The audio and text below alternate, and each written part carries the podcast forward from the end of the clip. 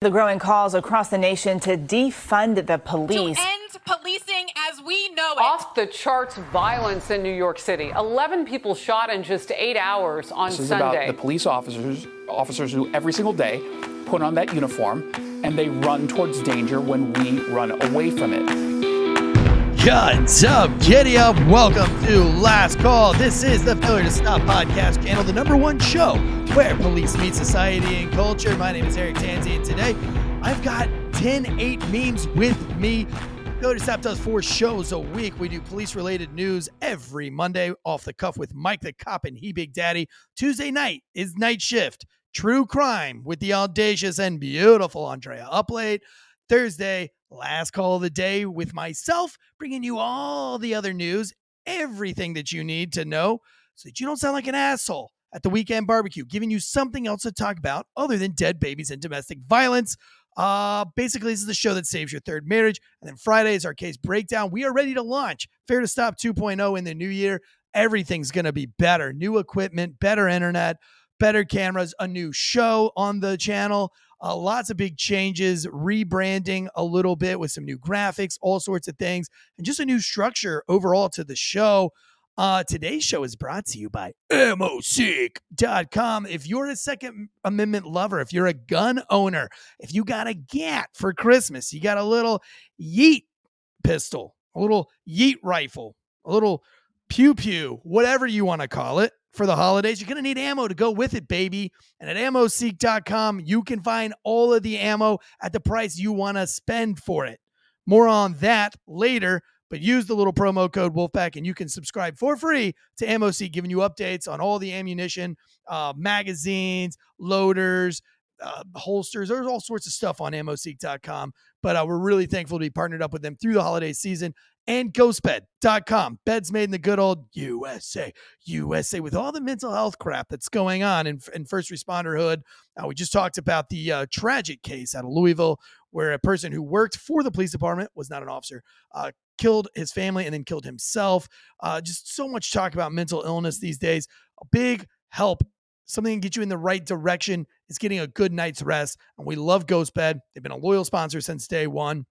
Right now, they've got some crazy deals. Their bed's got that cooling technology. They got those adjustable bases. Everybody we know, everybody we know is on a ghost bed. All the who's who's in the industry are on ghost beds. Ross Patterson from Drinking Bros, Mike the Cop, Dan the Cop, uh, overpaid, I mean, uh, underpaid producer. I, every one of my neighbors, all of us, we're all on ghost beds. So go over to ghostbed.com forward slash wolfpack. But today, I've got a special treat for you. I've got 10 8 memes. He's mysterious, he's elusive. We don't know his real name, but I'm here with 10 8 memes. Are you in here, baby? I am here. What's going on, man? How are you? Oh, unfortunately, you guys can't see him because that's part of the allure to 10 8 memes. You don't get to know who this guy is. That's right. What you is just kind of get that. You just got that like cartoon. You just have a cartoon. You have. A, I listen. I love your memes. You're a super fast growing Instagram channel. How do you not get canceled with some of the shit that you post? you know, I don't know, man. It's gotten. I've gotten close. There's been. I mean, I can't do half the things on Instagram. A lot of the creators can. Uh, I've gotten different privileges taken away, but luckily, I I I guess I back off just enough, and then I push back, and then you know that seems to be the the trend that I've been doing. You know what? That is a technique that I've actually trained other people on how to do. When I was a when I was in the military, when I was a police officer, people always ask, Eric, how do you get to have the longest hair out of everyone? Matter of fact, when I showed up to language school, um, when I was going through the John F. Kennedy Special Warfare course, I could chew on my hair, and people were like, "Dude, that's like unreasonable. How do you how are you allowed to get away with that?" Like we're all told to get haircuts before we showed up here, and I said, "Here's how you do it, guys. Here's how you do it." You let your hair, you get a really good military haircut, and then you let it grow out until a low level supervisor says, Yo, you should probably get a haircut. And then you do, and you just cut it a little bit. And then it grows a little bit longer than it was. And that same supervisor or another low level supervisor says, Yo, you should get a haircut. And then you cut it back to where it was the first time. So then it grows even longer. Then you get a slap on the wrist and you cut it back to where it was last time. Before you know it, people are telling you to get a haircut when it's below your lips and now you're cutting it to where you can actually chew on your hair. And so you just you kind of back off, like you said, and then just you know what I mean. You dabble. Yeah, yeah. I mean, before you know it, I also hair, I- nobody cares. Yeah, even even when I was working on the road, and even now, I, I said it yesterday when I was at work. I was like, you know, listen, sometimes it's better to ask for forgiveness than permission, and that's kind of how I operate a lot of the things I do, especially on the internet. Well, I love your podcast. Uh, it's lots of funny stuff, uh, lots of me stuff. Now, are you just naturally a funny guy? Like at work, I don't know where you work. I don't even know if you're a fucking cop or not. I don't know which. I mean, obviously, you work in the industry somehow. Right. Um, I don't want to give too much away, but are you funny at work? Do your coworkers think you're a funny guy? Yeah, or do they even know? I've that you do always-?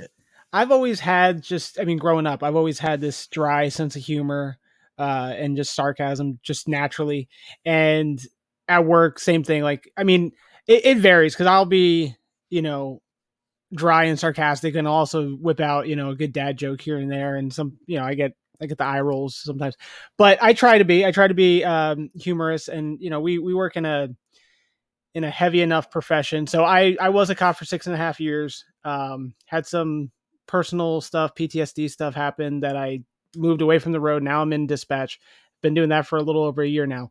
But so while I was working on Wait, the that doesn't make any sense at all. If you've got PTSD and you're a little fucked up, doesn't dispatch just make you more fucked so up? it's weird. It, it it yeah. Um so my my whole thing what was uh what kind of triggered my thing, I had uh I had a buddy d- get uh, killed in line of duty and then I had another buddy take him his life uh, right after that. And Ah, um man. I was I was at the point and I was just starting a new agency. I was in training and I was like, you know what? I don't I'm not about it. So the agency obviously spent all the money to get me there. So um they kind of reinvested and they put me in dispatch. And I I wasn't sure how that was going to be. It actually took me a long time to get used to it. Um there are times when when we get a call um and I'm it's, it's very rare, but there is calls where I'm just like, man, I, I feel so helpless. I'm used to running to these calls and now I'm not. Um, but for the most part, I'm um, I'm okay in dispatch. I have no issues with it. Yeah. I don't take anything home, which is great. Like at work as a cop, you know, you take a lot of shit home. You take your Oh, yeah. um, you know, did I file this report right? Did I do all this right? Whatever. Plus whatever you just saw that night. I got none of that. When I clock out at the end of the shift, I got nothing. Which is the reason why I invented the last call show was because like that's what I don't want cops to do. That's what I don't want first responders to do is you got to understand that like we're one of the very few professions. I'd argue that that teachers like to do this as well. Maybe some therapists, like if you watch the movie Sixth Sense, obviously some therapists take, but like it's one of the very few professions where you take your work home, but you don't get paid to take your work home. You know what I'm Right. saying? So as your And cop, you, you take your shit home with you, and the shit being like not just your equipment, but you've got to clean your weapon when you're at home. You've got to mm-hmm. scrub down your duty belt and shine your brass. You've got to shine your shoes. Now, these are things that you have to do before you get to work, but you don't get paid to do them. You Yeah. have to have a haircut. You have to have a clean pressed uniform where you have to pull out the iron and the steamer, or you got to go pay the money to do it. You're not getting reimbursed for that kind of stuff. Right. Yeah. And- but my my agency, we we had the the dry cleaning thing built into our our contract and everything. But you're absolutely right. And not only that, and something that I've always kind of touched on a lot is like, I went uh, the, probably the first half of my career not living where I worked, but then I eventually moved there just for convenience. And um, when you when you clock out, when you when you go home, uh, then you have to go to the grocery store. You're going to drive by that same place where you had that fatal crash, where there was a shooting, where there was something that was, you know, and just, I mean, it's kind of funny when I drive by and go, "Hey, I saw someone get murdered right there," or something like that. Like you have that conversation, but that sticks with you, and that's not something that a lot of other professions can even relate to. Yeah, it, it I, you know, I do the same thing every time I drive into Raleigh. I'm like, oh, there's a fucking dude right there with a with his head half blown off one time, Mhm. or uh, hey, uh, you know, I saw some fucked up shit there, you know, and I always find myself doing that, which is not what you want to do when you're with your civilian friends because they they don't think that's cool, really. They just kind of like, yeah, dude, that's uh, go get help, brother, you go get help, and and so like you know, that's why I think it's important that cops have a means of letting this shit go, talking about something else on the weekend barbecue other than the dead babies and the domestic Mhm, violence, which I mhm. say it all the time. And I love that you found your way, I guess, in memes, which, you know, kudos to you. Some people can draw and they are great drawers. Some people can edit videos and things like that, like uh underpaid producer, and he does great at that. I don't really have a lot of skills, but you have a skill where you can visually see something and then write a joke about it. Mm-hmm. When did you find out that you had that talent? So, I mean, I remember growing up and before memes were even a thing, right? And just me and my buddies would always quote movies together or TV shows or things like that or stand up comedians. And so I always just had this affinity for some kind of pop culture. And then when I was in the police academy, there was a guy that I was buddies with, and he would make memes about what was happening in the academy. And he would send it to all of us in the group chat. And I thought it was funny. And I was like, I want to do that. So I found out what app he used and I just went. And it started with just making fun of stuff that was happening in the academy. And then when I got graduated the academy, went to field training, I started doing that. And then as I progressed, I started doing more generalized memes and sending them out.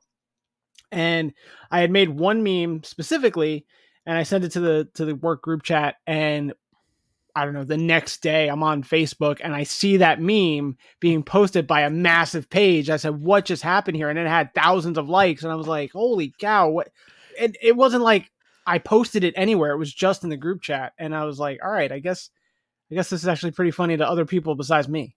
You know, in a time where police officers are so fucking thirsty for clout and look at me and look what I'm doing at the job and they want to have these Instagram followings and these massive followings which know listen I, I didn't come out and seek that okay it was thr- it was thrust upon me a podcast network came to me I never podcasted and so but it was funny because I spent a lot of time making fun of cops on TikTok cops on Instagram and I never wanted to be a face or a voice or anything I just wanted to do the fucking job and I hated those who were the opposite of me mm-hmm. until I, you know, until I got out of law enforcement and then I was I was given an opportunity to actually make money doing it. Uh, I thought it was very very crazy. But you are different because you're not the face of anything. You're mm-hmm. making pure raw entertainment, thousands of likes, tens of thousands of followers, and you're not doing it for clout. You're doing it just to make people laugh and smile. Now, like, wh- what do you get out of it? What kind of sadistic shit are you getting on the other end? Like, is it a huge ego boost to you? Is you are you getting this adrenaline rush whenever you see these these posts take off? Is that what? I mean, I'm sure there's. I'm sure there's something that you know me and my therapist got to go through regarding the instant gratification of of seeing a meme do well.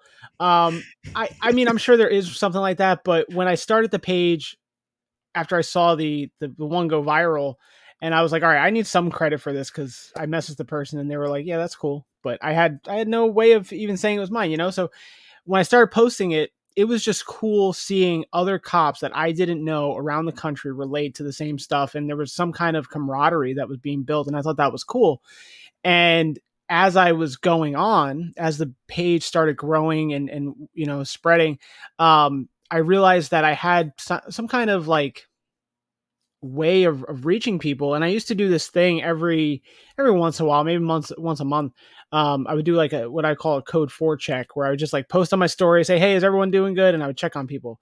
And mm. th- they would respond and i had one guy from arkansas and it was right around this time in, in 2019 and he messaged me and he goes hey uh, just letting you know uh, my buddy just got murdered in our police station uh, like last week and you know i'm not doing that great but your memes are at least putting smiles to my face and shit. And that moment was like all right this is a whole lot bigger than i ever anticipated and i just kind of rolled with that and so you know we, you even talked about like mental health with law enforcement stuff and if just creating these pictures start like a conversation of just like, oh man, I dealt with that too.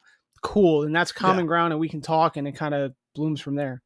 It's funny because like every one of your memes can speak to a different officer. And it, it, here's what's funny though is that your memes can talk to officers that are going through different things at different times. So although one meme might not be funny to one cop, there's definitely a cop that relates to it. And it's almost like you're going through every cop's phases in careers. For example, you had a meme the other day of uh, it was a it was a Home Alone.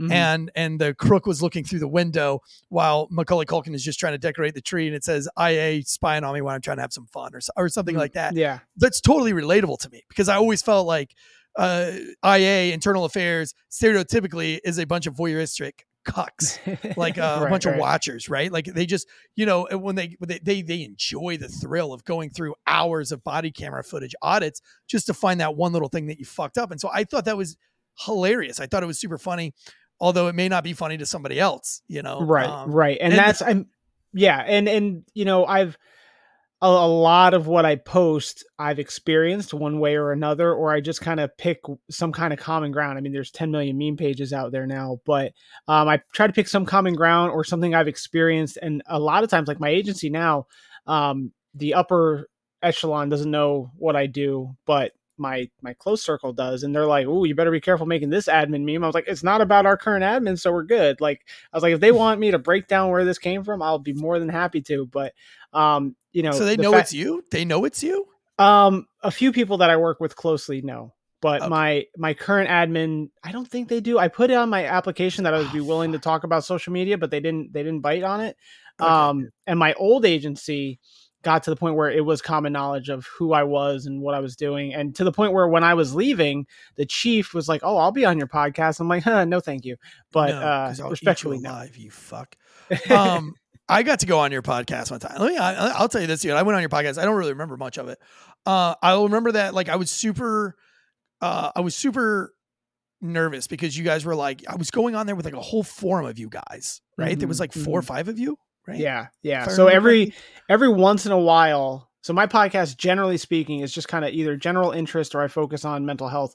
Um, but every once in a while i like to break the ice and i do a drunk cops episode. And you were part of the drunk cop brigade but for, I wasn't um, as drunk as everybody else. And then I was like, and there was a lot of inside jokes that I didn't get. And I felt for the first time in any podcast I've ever been on that I felt like I was behind the curb. I was like, dude, I'm fucking this whole podcast up. Like, I'm the guy that's not funny. I'm the funny guy typically, not tonight. I'm not the funny guy. And everybody, I felt like it was my worst performance on a podcast. I got off of your show and I went home. My wife was like, How did it go? And I was like, I fucking blew it. like, those guys probably think I'm a douche. No, I mean it's just well that that night was terrible because uh I had technical difficulties. The thing didn't save and things like that. But you're right, and you know I've noticed that because I like the thing I like about drunk cops is bringing people in from all over the country and different you know walks of life in the profession, and some not even in the profession. But you're right, there is kind of that. It does kind of get a little uh closed circle. So it it, it you know, and I realized that from that episode, it's like oh man, like you know we should have like chatted a lot more before we press record on no, this. it's fine. I just like I just was not like I just I couldn't turn it on. I couldn't turn on my funny bone, and it was like I, I made a couple of jokes, but like everybody else's jokes were so much funnier than mine that like I actually like nor- normally like, when I do stand up comedy, I could care less what anybody else's jokes are. I don't even listen to their shit because I know that my jokes are gonna rage. Um, Mhm. I I know two things when I do stand up comedy. Either I'm going to flop miserably because it's shit that I think is funny, and these this crowd is gonna think I'm really fucked up, or I'm gonna have like five or six dudes in the audience that really get this dark, disgusting humor. Um, and they're gonna laugh really hard. So I don't really care. But for whatever reason on that show, I was like, dude, everybody's funnier than me. And I'm like, my jokes are just falling flat. And this is like my crowd. Like these are my people. Uh-huh. And I'm not making them laugh tonight. Uh, what's wrong with me? And it just kept getting worse for me and worse for me. But Yeah, uh, I it was a I'm fun podcast. I went back and listened to other episodes. uh-huh. Um, and, and I do. It's it's super good. Thank you. I appreciate it. It's um, you know, we just did uh I think last weekend we recorded the drunk cop. So I'm doing one uh, like I said, I don't like doing them often, but uh, I did one for New Year's Eve. It's gonna come out right before, and it was that was a good time. That was like three hours of just rip roaring. But that's like I said, those are special episodes. I really like focusing this this season. I'm in my third season of doing it. Um, I'm focusing more on mental health and resiliency and personal growth. So that way, um, like I said, when my buddy killed killed himself, it really changed my perspective on a lot of things. And so I've been focused on kind of normalizing that conversation and kind of helping cops along the way. Um, so that's that. But I've also had shows with just pure humor or you know just whatever. And I, I I've always I went to school originally for communications and film, and um, when I left because I couldn't afford it anymore, I needed that kind of creative outlet. And finding um, podcasting was uh, something special to me. It was like, oh man, I'm back in college. I'm creating something. It's great, and um, it's it's kind of turned into even like a diary for me. Like I get on and I just start talking my opinions on things, and whether people listen or not is cool. But it, there's many benefits to it. Well, we have a com center show coming out in the new year. And uh, I know those guys are going to love to have you on just because you say you work in a com center now. Um, and, and so like I, you, I'm going to link you up with those guys because I think that you guys can talk dispatch talk all night long. Mhm. But being that this is the show that we talk something else other than the job, I've got an absolute memeable story to present to you today. It- It's fresh in the news. I will be expecting lots of memes from this, at least two. Okay. Okay. I want to see two memes. If I don't see those two memes, you'll be dead to me. For which doesn't really mean much for you. Nothing really changes. It's not like we had a relationship before this, but just know there won't be a relationship going forward. Before I dive into this story, though, I gotta get through some sponsors. If you're anything like me and you're sick and tired of searching for ammo, and when you find it, the prices are jacked up through the roof, you don't want to buy it. That's why I'm proud to partnership with AmmoSeek. AmmoSeek is an incredible, helpful comparison shopping search engine for in stock ammo, guns, mags, and reloading supplies. They update the results in near real time. So if you see it on AmmoSeek, it's available at that price. Search by caliber, cost per round, grain weight, manufacturer, you name it.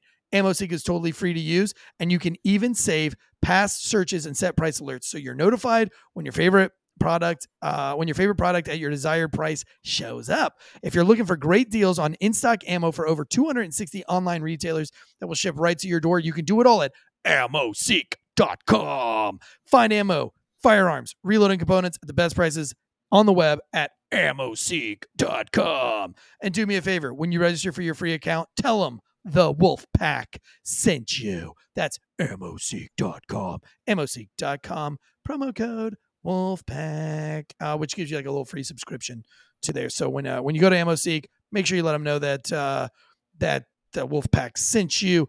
And as well as everybody knows, GhostBed is coming out with the most ridiculous sales of the century. Some shit's 50% off. So much I can't even go through it. But if you want a good night's sleep, if you want to save yourself, save that mental health, save that third marriage, get a ghost bed, baby. Listen, if you get your significant other a ghost bed for Christmas, it is a gift for both of you.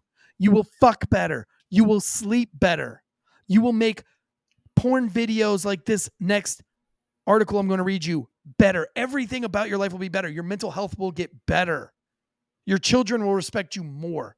So it's a gift that really helps out everybody around you. Get the gift that literally keeps on giving. That's not AIDS. It's GhostBed. GhostBed.com forward slash Wolfpack. All right, let's jump into this. Phoenix cop accused. No, listen, I know it's last call. I know we don't talk about the job, but this is too fucking delicious. And if your civilian friends don't like this kind of story, you need better friends. if you're at church on Sunday, between Sunday school and church, and you're not talking about this, go to another church.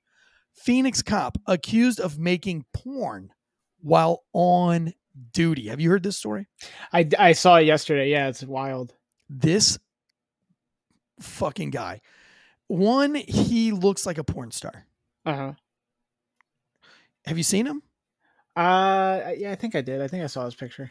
He is Not like not that a- picture, but I saw a picture of him. Yes. Um. Oh, I'm gonna deep dive the porn after today's show for sure. I've got to see the rest. But all of his, sh- all of the pictures that I've seen on, and I'll post these on last call. I'll post pictures, not the porn, but like the pictures of the actual cop. He likes taking selfies of himself, but he uses a filter. He's got one of those like lined out beards. I don't like the lined out beards. Mm-hmm. Are you into that? I, I mean, I tried. I can't grow a beard to save my life. I tried neither. it, but it just, I mean, it made it look better than the patchy na- nastiness that it is. But Okay. that's not. I, it's I not think it's like too Guido for me. I think it's like a Guido thing. I that might be why. I mean, I'm I'm, I'm like fifty percent Guido, so Oh, so you like it? Yeah, yeah, yeah. yeah. It's like a very like either like uh, Puerto Rican, like Guido-y, like weird thing. And this guy looks like he's actually Puerto Rican, to be honest with you.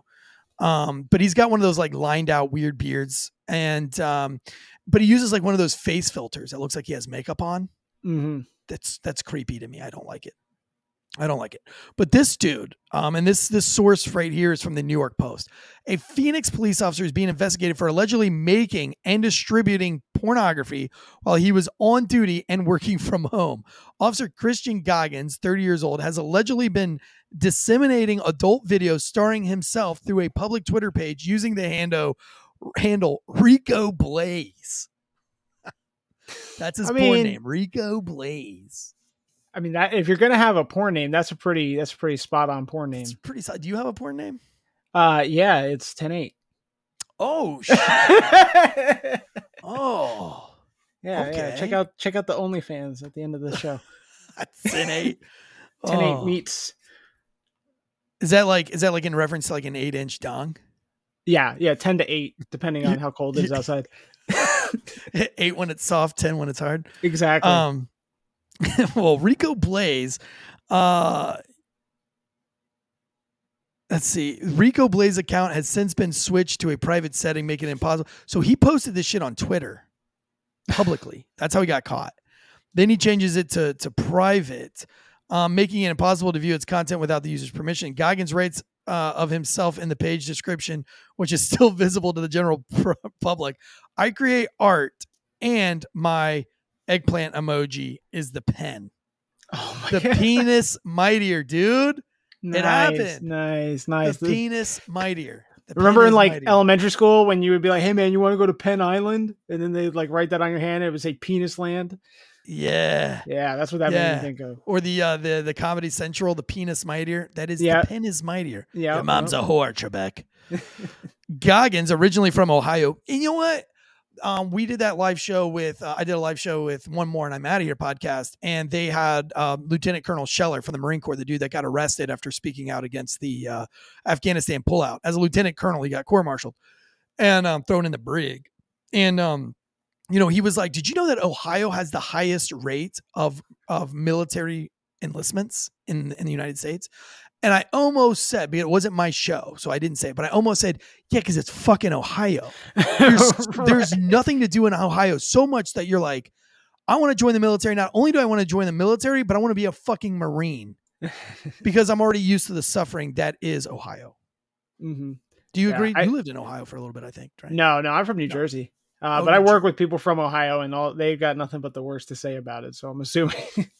Oh no, it wasn't you that's from Ohio. I was talking to somebody else. Another I was interviewing another person for another podcast today. and he- oh, oh, had to nice. Yeah, Ohio you're 'cause just talking to other people. I see how. Sorry, is. Feel I'm cheap. cheating on you. Um, but uh, so Goggins, he's originally from Ohio. Reportedly began making porn in 2019, a year before he joined the police force in Phoenix, which we'll talk about that in a second. Um, while he was on home assignment, Goggins had been shuttling between Phoenix and Las Vegas, producing and starring in what have been described as extremely graphic X-rated videos. I wonder if they're gay films. Uh, I had a buddy of mine who I was in. Uh, he went to the Special Operations Combat Medic Corps. He and I lived together, and that, while we were at the John F. Kennedy Special Warfare College together, uh, we also stayed uh, in the same uh, uh, hotel room. Yes, the same hotel room at Airborne School, because we didn't have to stay in the barracks because we were on the SOCM side, so we were allowed to stay in uh, hotels. So he and I shared a hotel room. Um, he got shot in the arm, got shot in the bicep in Afghanistan, came home and went straight into gay pornography. He's not gay though. Um, he's married. Uh, he was married at the time. I don't think he's married anymore, but he has got like four kids, I think. But um, he told me that he had to do gay shit uh, before he could get to regular porn. So Oh, is that like the minor leagues? Like, like Yeah. when you get into it, like before. Yeah. Okay, before you get like the the prize fighter fight, you gotta you know right, you got to gotta do a little cockfighting. So, yes, you have to do a little cockfighting. So when you Google his porn name, like the first, it's still to this day when you Google his name, like the first picture is like him as some dude sitting on his dick while he's jerking him off. It's absolutely heinous. Ugh. Ugh. um, we haven't talked since, and not because I like I've judged him. I think he's just embarrassed, and um, he he doesn't reach out to me very much because he knows my morals, my values, and I I'm not for. I, I'm definitely not supportive of that role, especially because he has like four fucking kids. Um, the Phoenix Police Department confirmed to the station that Goggins is now the subject of an open internal affairs investigation. They, they wouldn't go into further detail. Um, damn, dude, this is where we're at though. 2020, we became all accepting. And Uh-huh. nobody wants to be cops anymore. So now we're just taking any Joe Schmuckatelli off of the fucking street. Same as the White House. The White House has got it's literally like Batman. It's like the original OG Batmans. It's like all the characters from the OG Batmans are now in the White House. You Yeah. got transvestites, fucking you've got uh uh, dancers that are, you know, what do they call those dancers now? Drag Uh, queens. Oh yeah, yeah. mhm. This shit in the White House, just fucking walking Right. up and down the You know- hallways. it's it's mental illness, really. Yeah, I was watching I, one of my favorite shows of all time. I was watching The West Wing, right? And all the White House staffers, right, are like Harvard grads, like whatever. They're supposed to be super intelligent and everything like that. And now you look at what uh they got going on in the White House now. I'm like, this is ridiculous. Yeah, we got like Hooters waitresses and shit in there, Yeah, it's insane. like ex strippers and stuff. Was AOC a stripper? No, I think she was a bartender. Or Just a bartender or waitress? I think so. If she was a stripper, I would definitely want to see the videos or pictures. Yeah, yeah. AOC gets a pass, I think. Not Yeah. like politically, but at least for like Right. Like if she did a po- if there was a sex tape, I would watch it. yeah. Still yeah. can't believe I've seen the Hunter Biden sex tapes. That that sounds it. like throw up in your mouth worthy. It's bad, dude. He has bruises on his butt. You Oh, have bruises on your butt? I did, no, can't say I do. Personal question there. Sorry. um, I don't have bruises on my butt. He has a lot of bruises on his butt in those videos. I wonder if they're from like injections. or something Oh, like that. you're right.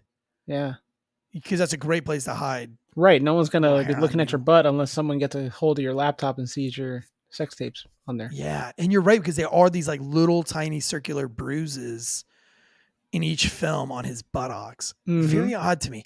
He's not an attractive dude either. Naked, No, Mm-mm. not an attractive guy naked. Not an attractive guy in general, but definitely not naked. Um, so here we go, dude. Like we're we're we're we're trading good warrior cops.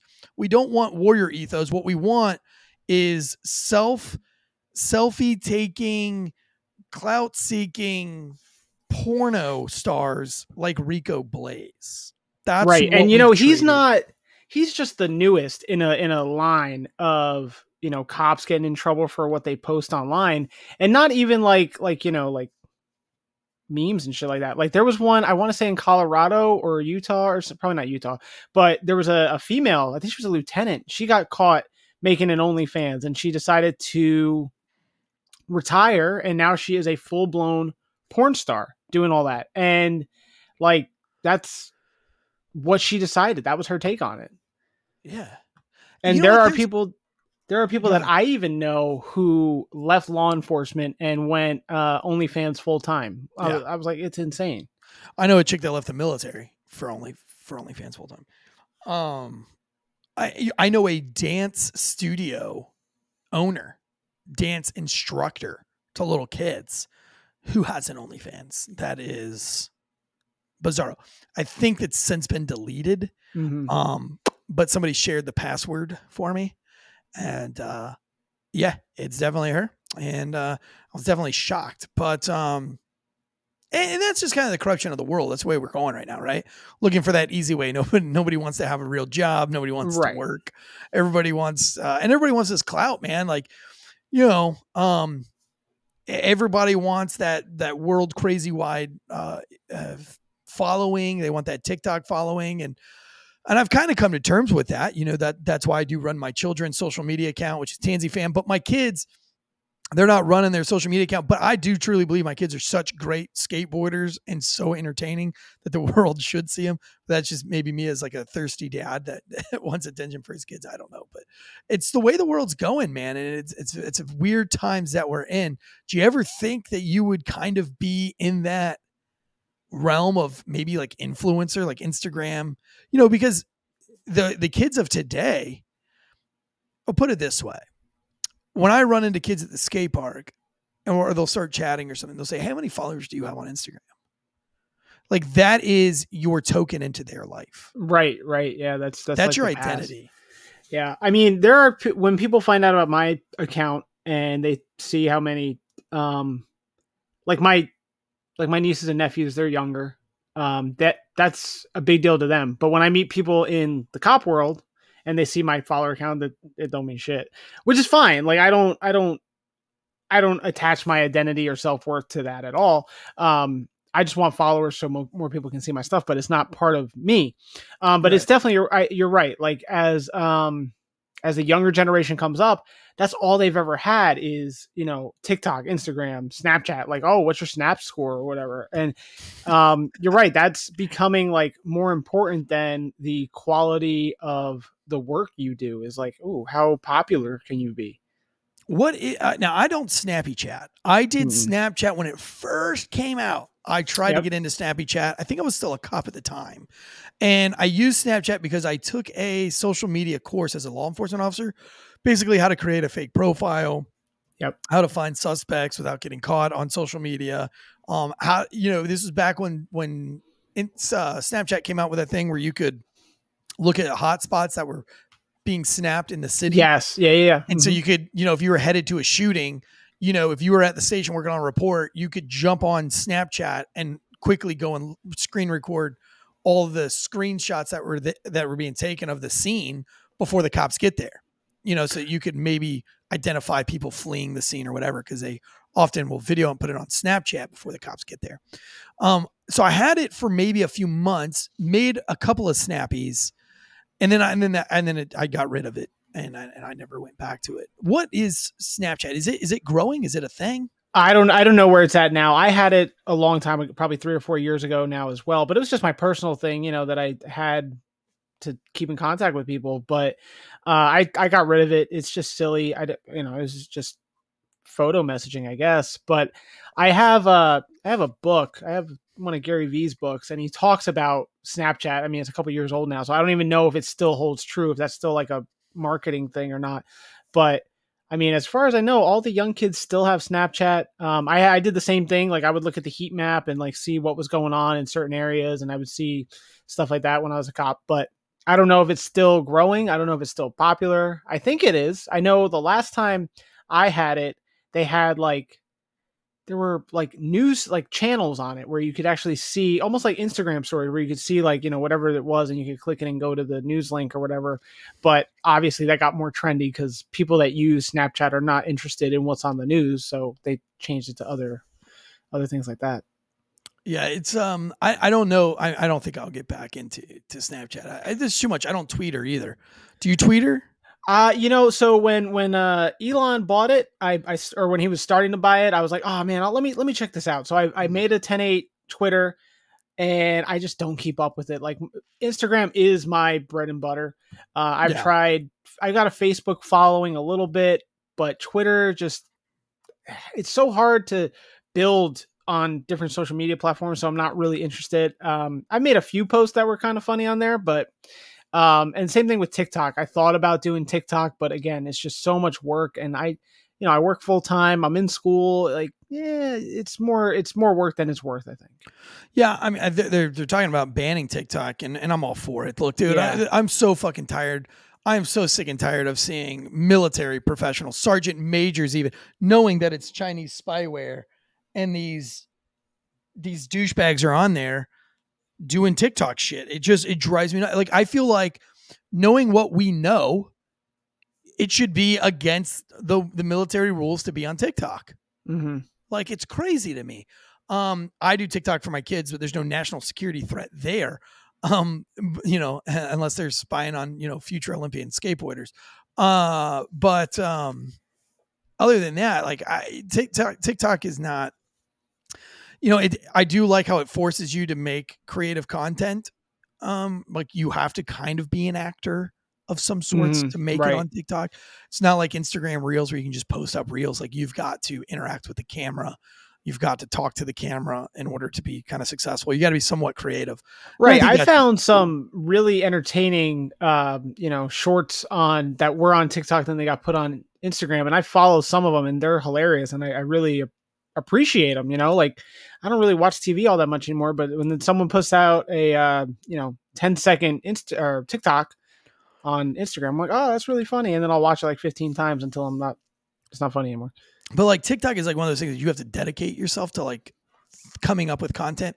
My son likes to do it because you know, he and I will sit and look at TikToks and we'll try to recreate one on his own. And he's doing a pretty good job at it. He did one last night that was pretty funny. Um, but it's a lot, you know, but that's the way of the future, man. And then, and, you know, um, unfortunately, votes or, or elections are going to be won by Mhm. these social media platforms. Right and which has to it. already been proven with the Proven. whole all the twitter files coming out and everything like it's showing that that had a major influence on on the election and um i did a i was in college a while ago and i did a paper on we had to do like the different forms of media and how it impacted elections and we talked my part of it was uh, television and how that made an, a major impact on the kennedy nixon election. And now as you go forward like we also covered in the internet in general because it was before social media was really what it is today. And but even then like barack obama won because of the internet. Like that's what it pushed. So now I, I would love to do that study now with social media and it just keeps getting you know different and different and it's really impacting the public consciousness for sure It really is. Uh, Speaking of social media and social media, especially like with like consciousness and like fake news, yada yada yada, like all the things, what's real, what's not. Were you ever familiar with Event 201? no All right, this is real deal. Now, I'm actually on the John Hopkins Center for Security.org page. All right, so if that's that's your point of reference, the John, um, it's the Center for Health Security.org, which is owned by John Hopkins Center for Health Security. This is Event 201. The John Hopkins Center for Health Security, in partnership with the World Economic Forum and the Bill and Melinda Gates Foundation, hosted Event 201 a high level pandemic exercise on October 18th, 2019, in New York. The exercise illustrated areas where public slash private partnerships will be necessary during the response to a severe pandemic in order to diminish large scale economic and societal consequences. In recent years, the world has seen a growing number of epidemic events, among uh, amounting to approximately 200 events annually. These events, blah blah blah. Um, as they go on, this event 201, the pandemic that they were practicing for was a COVID based pandemic Hmm. that they war gamed exactly one year before the COVID 19 pandemic took place. Pretty crazy, right? yeah But we kind of knew that. We kind of knew that. That was kind of out in the media. Well, there's a new Event 201 scenario that just started. Same people, same bat time, same bat place. The new Event 201 simulates an outbreak of a novel zoonotic coronavirus transmitted from bats to pigs to people that eventually becomes efficiently transmissible from person to person, leading to a severe pandemic. The pathogen and the disease it causes are modeled largely on SARS, but is more transmissible in the community setting by people with mild symptoms.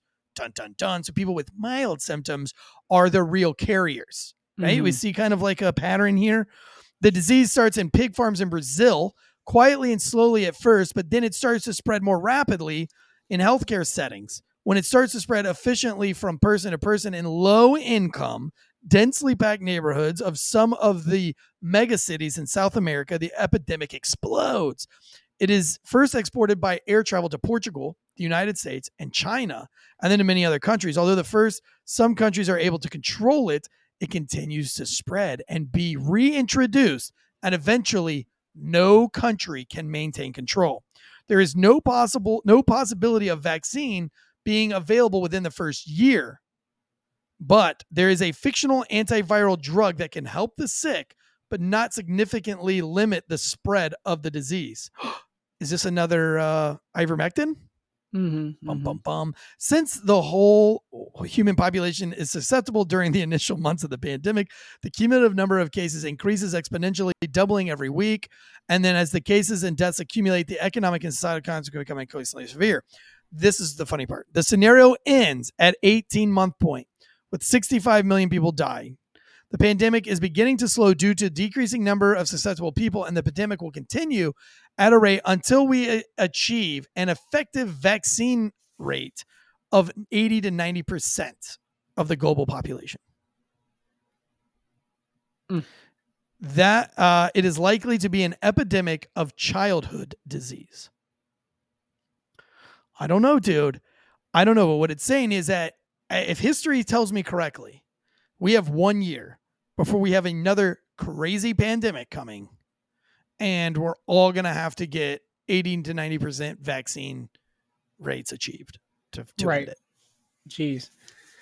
What do you think about Uh, that? That that seems like a meme. Yeah, right. You can definitely. I mean, it's like Groundhog Day almost. Like, doesn't it seem like, right? Uh, like, uh, don't. call- I mean, like, I'm not. This isn't. This is real. Like, I just read you that. That's from the John Hopkins Center. That's their page. Those were their words. Mm-hmm. Now, they had one of these one year before COVID. If we have this pandemic with one one year, I give it all up. There's no way that that coincidence that that's a, a coincidence at that point. Yeah, absolutely. No, no, you're absolutely right. And you know, as w- one of my favorite uh takes, which kind of got brushed under the rug, talking about the the COVID virus, was when Jon Stewart was on Stephen Colbert. And he was pointing out how crazy it was that the coronavirus came from the coronavirus research facility, blah, blah, blah, blah, blah. It's like the writing's on the walls, but people are not um people aren't you know caring about it. It's like the col- the collective the collective consciousness is just so dumb or, or uh, ignorant to the fact of what is actually going on. Yeah, it, it's it's alarming, you know, and, and because I cover all these things on the podcast, Balenciaga shit, like we cover Mhm. that in two hour detail, which is, you know, to me probably the most blatant of of anything that's ever been done by the government. I mean, by uh, by the the ruling elite or the the ultra rich. Like, I mean, that was very very overt uh marketing there, and the new pedophilia thing going on in the White House where he's got a uh, uh drag queen type thing uh, coming in to sign a bill about children. Did you see that? no i didn't see that one. Mike the cop posted about that. Like, I mean, they're coming after our children. Now we have a pandemic that's coming after our children. Uh, that seems a little bit batshit crazy to me. Somebody in the Well, you chat know, says, i'm um, a i'm a big fan of dave grossman and if you've ever watched his uh bulletproof mind or if you ever attended it uh one of the first Lieutenant Colonel Grossman? yes yes my business partner, uh, who's a, a tier one special operator uh, in the military, uh, he's the one I own the distillery with. Um, actually served with Colonel Grossman's son. Okay. If you if you watch there's a there's a couple videos of Bulletproof Mind on on YouTube. One's like three hours long, and I watched it. And the very like the first hour, he talks about how they're gonna take a, the, they whoever they is is Right. going to target children to obtain you know obtain their objective. And he was talking about terrorist attacks, and he used um uh the Beslan school shootings um from several years ago. But when you take that, I mean, the kids are innocent. They're they're an easy target. So whether they're going to do school shootings, which today is um I don't know I don't know what year it is, but I think 14 years since Sandy Hook. Um so if you've whether they're going to be the target of school shootings, they're going to be target of you know bombings or target of pandemics or whatever else, like it makes sense where they're going to focus on children because no you know who people are defending the children but they're not the children can't defend themselves Yeah, so it's like I, I think with this pandemic, you know, going after you know a, a pandemic that goes after the children, you know, you see how how people reacted to Uvalde. It's a very passionate subject. So when kids start dying, you know, when the elderly started dying, maybe they think, okay, like we tried this with the that, like this is just theory, right? Like let's just say, for example, like let's just say that these these theories were real, right? And they're like, all right, we're gonna do this pandemic, and we're gonna you know clean some people off this earth, where it's gonna affect the old people, but like nobody gave a shit. Nobody wanted to get this vaccine. A lot of people didn't want to get the vaccine. A lot of people didn't want to wear the mask. A lot of people didn't fall for it. They didn't bite on it, so they couldn't gain control. But if we affect the kids, absolutely now you're a real asshole. yeah Now you're a real dick. If you don't Well, get that's the just like- vaccine and it's affecting children, you're a real piece of shit. absolutely just like just like you know ron desantis down here in florida where he you know stopped mandating masks in the schools things like that everyone came after him and it's the same idea like oh how dare you subsect subsect our kids to this well you know that obviously he was planning the exact opposite he's trying to save the kids but you're absolutely right if you if you have a disease that focuses on kids and people are saying no no no don't vaccinate you're right oh you, you hate kids like it's Right. very easy to Well, twist that that's, narrative that's how I see this played out. We had one pandemic, and then they're like, let's do a training exercise before we do this. And then they do it. And then they're like, okay, what did we learn from this? Oh, what we learned is, is people really don't give a fuck if old people die. All right, let's do another one where it involves kids. And let's see how that plays out. Let's practice that real quick. And then we'll launch that one out in 2023, election year, by the Mhm. way. Um, and we'll uh, we'll roll that one out and we'll affect kids and that'll really hit them in the feels. Go ahead and mark this one down in the books, folks. Tanstradamus prediction. We'll see what happens in 2023, but at the end of the day, still not gonna fucking do it. I still won't do it, dude. I'm not gonna. Mm-hmm. I'm not. I'm not. I'm not buying any of this bullshit. Nope. It's definitely you know, I. It's weird because I've never been tinfoil hat man, but it's definitely I straighten it on a little bit tighter every single day, and it, it's it's it's bad. Uh, in the chats, really quick, I do like to acknowledge our chats because these are paid subscribers on Thursday, on Wednesday. Show goes live to everyone on on Thursday. However, on Wednesday we we open it up to our paid members. If you want to be a paid member on YouTube, it's easy to do that. You have to get on a laptop or a desktop computer. Can't do it from your phone, and you go ahead and you hit to the uh, you can hit subscribe, and then you can uh, you can hit the button that be, makes you become a paid member. I don't remember what that button's called, but um, um, you know, you get to be backstage. I often hang out 30 minutes before the show taking questions, but I also like to in, acknowledge people in the chats. And and one of the people today is Imperial Girl, and she says, um, uh, well, she had made a comment earlier about seeing my child on the Tansy fam account giving the middle finger constantly is disconcerting. Um, and then she followed up with another post a few minutes later. I'm going to link them both together. But Imperial Girl says there is a conspiracy theory out there that the transgender transitioning of kids uh, is to remove their biological reproductive parts, that will start to decrease the population. That's why I let my my five year old give the middle finger in funny context mm-hmm. with his little attitude on videos because I'm raising toxic men.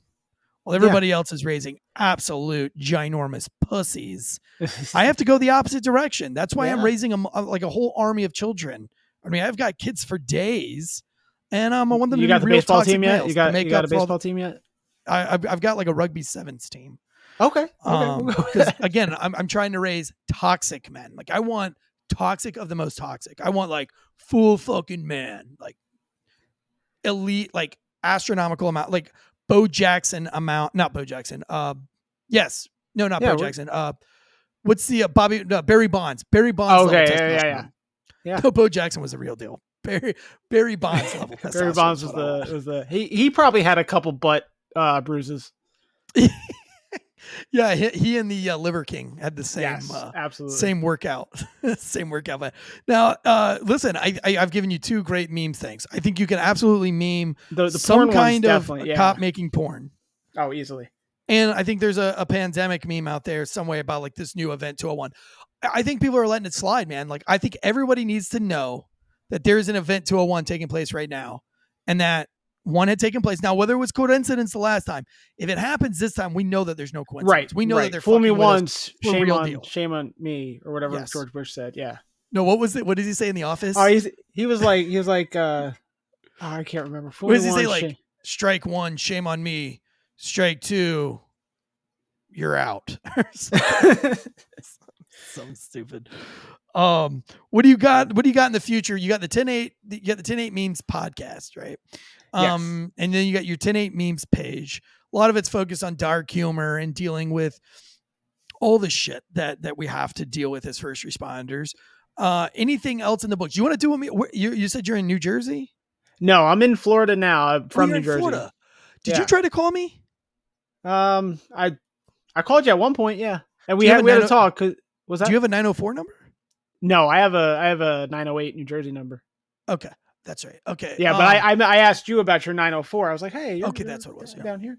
Yeah. Yeah. Uh, yeah. Because I'm from St. Augustine, Florida, born and raised. Okay. Yeah, I lived probably half hour south of there for a long time. Very cool. Very cool. Um. Well, then, good. Let's do a meetup because Drew Breezy, who I really want to get you on their show, the Com Center show. Mm-hmm. Um, I believe they're calling it the Com Center. Perfect. I'm not exactly sure, but it's Failure to Stop Com Center, I think, is what it is.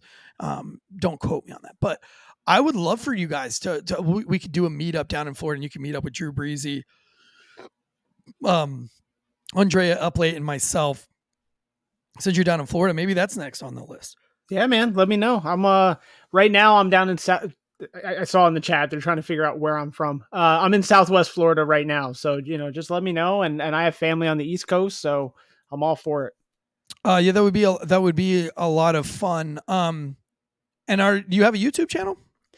Uh, I do. I don't have anything on it right now. I have like maybe a few different video clips that I've put together over the years, just like clips of the podcast. So if you look up 10-8, I think I have it 10-8 Entertainment on YouTube. um, it is there. Just a few few clips. Now, I have one more question. I forgot to ask you this one. How bad does it piss you off when somebody else shares your meme and doesn't tag you? Or do you care? That's- Now, listen, here's the thing. If you have over like 10,000 followers on Instagram, allegedly, if you tag somebody, your post gets squashed Really? because they don't want people sharing. Because back in the day, you you could get like let's say you and I were besties, you could get twenty five thousand followers, and then you could start tagging me and everything to get me twenty five thousand followers, rather than me just earning twenty five thousand followers. So to get away from that, anybody that's under ten thousand can tag other people, and it doesn't affect them in the analytics anybody over 10,000 can't tag anybody because it'll fuck them over. The more you tag, the more your post gets squashed. Wow. I mean, that makes perfect sense. I've been I've been in dog shit engagement over the past little bit. Um, but as far as like people sharing my memes and like not even giving credit, that's that's a little that's a little frustrating sometimes. But Yeah. I've kind of gotten past that. But the biggest, it's weird. Meme accounts are so they're they're little babies because they're like, oh, you you stole my template, bro. It's on the internet. It's a free image. Like I don't I don't know what to tell you, but right, right. um, but if I'm inspired or if I literally steal the template from somebody, I always try to give a shout out just because, you know, just well, just helping know you people. should probably shut them out without adding them and tagging them because um and, and Mike and Mike did Mike the cop did a, a test where he made a post um at the right time. Everything was great. Didn't tag anybody. Ends up getting like 2000 likes. Does the same thing at the right time the right place and he tags me in it and he gets 203 likes. Wow. That's And. I, it a few I, I don't doubt that. It's just insane that that even is a thing. Well, the, I then I looked it up. wasn't find, able to find so much research on, it, but I, I called a social media manager, and um, they were like, "Oh, you did, yeah." So in the algorithm, the way they're doing it now, as of twenty, I think it was at twenty twenty two. It might have been twenty twenty one, but uh, I, I maybe it was twenty twenty two. I can't remember now. All my dates get mixed up. But she said as of whatever twenty twenty that they were going to stop allowing cross promotion for followers Hmm. and that they wanted it to be harder for people to get followers. They, they they they need to go back to a day where people earn their following. So they weren't just gonna those days like if you start if you post something and you get a hundred new followers, they'll squash the post. Yeah, I've noticed that when I have a really good post, I the next post I make, nothing. because they don't want so many influencers. They're trying to limit the amount of Mm. influencers. Interesting. That's I mean that that's that it's good food for thought because now my now my wheels are turning like no one tagged me in anything ever. Um, and I don't think a lot of people know that. I mean, you'd have to really like go and call a social media man. You'd have to do like all the research that I did, but Yeah. Um, I'm under that ten thousand mark, so I I uh I'll, I fucking usually tag it, but I'll, I'll I might write it in the comments, you know, like hey, thanks for the 10-8 memes or whatever. But I always do love you guys' memes, and um and and I appreciate you taking the time out of your day. Uh, where can people find you? So we are on we me I I'm on Instagram uh 108 underscore memes all spelled out T E N E I G H T underscore memes. Uh, I am on my Facebook is currently down. I kind of deactivated, had some personal stuff going on, so I deactivated that, but it'll come back. Uh, YouTube's there, Twitter's there. I'm on Truth Social, but I really don't post on any of those. But if you are on there and you want to follow me, they're there. But uh, the Facebook and Instagram are, are the bread and butter. Oh, and then any podcast streaming site is the 108 podcast. Um, we have an episode coming out on Thursday, the 15th, with um, Adam from Police Post, and we're going to talk about being good at your job. So. Cool. Cool. Um, as far as our social media goes, at failure to stop.com, uh, we have a last call of an Instagram page for just the true last call followers. Um, and helping me manage the last call is Dead Leg Media. So Dead Leg Media uh, has uh, he's been a day one listener, a day one subscriber, a day day one paid member. Um, he's been with us from the beginning. He really reached out um, and showed a huge interest. I mean, a lot of you do. We have the best fans. We have the best Wolfpack fans. But being in his uh, position right now, where he is medically, um, this is really a perfect opportunity for him. Um, because he he has a hard time in life. I mean, it's hard for him to sleep. It's hard for him to do things. So this is a great way to keep his mind off of things. So it's gonna it's a couple of birds with with one stone, um, which is why we went with Dead Leg Media. So he is going to help me manage the last call, which just means he's going to provide me some content. He's going to keep up with some of the messages, and he and I are going to collaborate on some more last call stuff to really ramp that up. And that's all part of Failure to Stop 2.0 strategy um, that that really comes into play January 1st to really ramp this show up. So as we get going, we need you desperately to leave a rating and review on iTunes. We got away from doing that. We were charting, we were like number 25 on the iTunes charts. Um, and and and then we were on the top 200 for months and months and months, and that was because we were asking constantly for ratings and reviews. We were asking you guys to share us, and then we kind of stopped doing that. We got complacent. For Failure Stop 2.0 in the new year, we're desperately asking you to please share our content, comment on our content, like our content, hit the the subscribe button to our content. And if you would leave us a rating and review on iTunes, we give you all this the free content and even paid extra content um, that you could possibly want. And we really want to grow this thing in the new year. And we have a huge strategy um, that we're just taking our time, making sure everything is, is right. And so when we launch Failure to Stop 2.0 come January 1, everything's ready to go. We're going to get a lot more involved with the Wolfpack, a lot more meetup opportunities, um, phone call opportunities, all sorts of stuff. So it's it's just going to be a really great 2023, and we're really really excited about that. Um, 10 8 memes thank you. Thank you for coming on. Thank you for taking the time out of your day. Uh, I look forward to many, many more memes. They always absolutely, man. No Um, problem. I'll uh, I'll de- I won't tag you, but when I make the when I make the porn star meme, I'll definitely let you know. Yeah, don't tag me, but just let me know, and then I'll share it regardless. I'll see it, and then um, listen. If you're ever in that dark spot again, and you ever think about leaving this world, um, make sure you give me 10 8 memes before you go. Okay. I mean, I, I'm not, I don't, I'm not advocating that you do that, but, I don't if. want to see 10 8 memes disappear. If you disappear, that sucks. I don't know if I can deal with both disappearing. Does that make sense? it definitely makes sense. and I'll keep Nothing that personal, but I don't want to see 10 8 memes go away ever. Absolutely, I appreciate it. no, we thank you for everything you do. Seriously, for for the mental health crisis, for suicide. Again, if you're looking, if you're thinking about committing suicide, if you're in that dark spot, please dial. What, what is it? Eight one one now? Is no, I think it's nine eight eight. 988. Fuck, man. 811 is when you're digging. Um 988. 988 or you can literally you could DM 108 memes, you could DM myself, uh, Eric Tanzi official, DM Failure to Stop, DM True Breeze, DM somebody and and we'll do what we can to help you. But please, please don't take your life. We need you. We want you. Um as Tom Hanks said in Castaway, you never know what the tide's going to bring tomorrow. You never know. So you just got to wake up and see what the tide brings in because it might just bring in the sail that's going to get you off that island. But Absolutely. if you kill yourself, you'll miss it. You'll never know. Uh, until next time, guys, guns up, giddy up. Uh, thank you for for another great last call. Check out ghostbed.com forward slash wolfpack and ammoseek.com promo code wolfpack. Until next time, guys, cheers.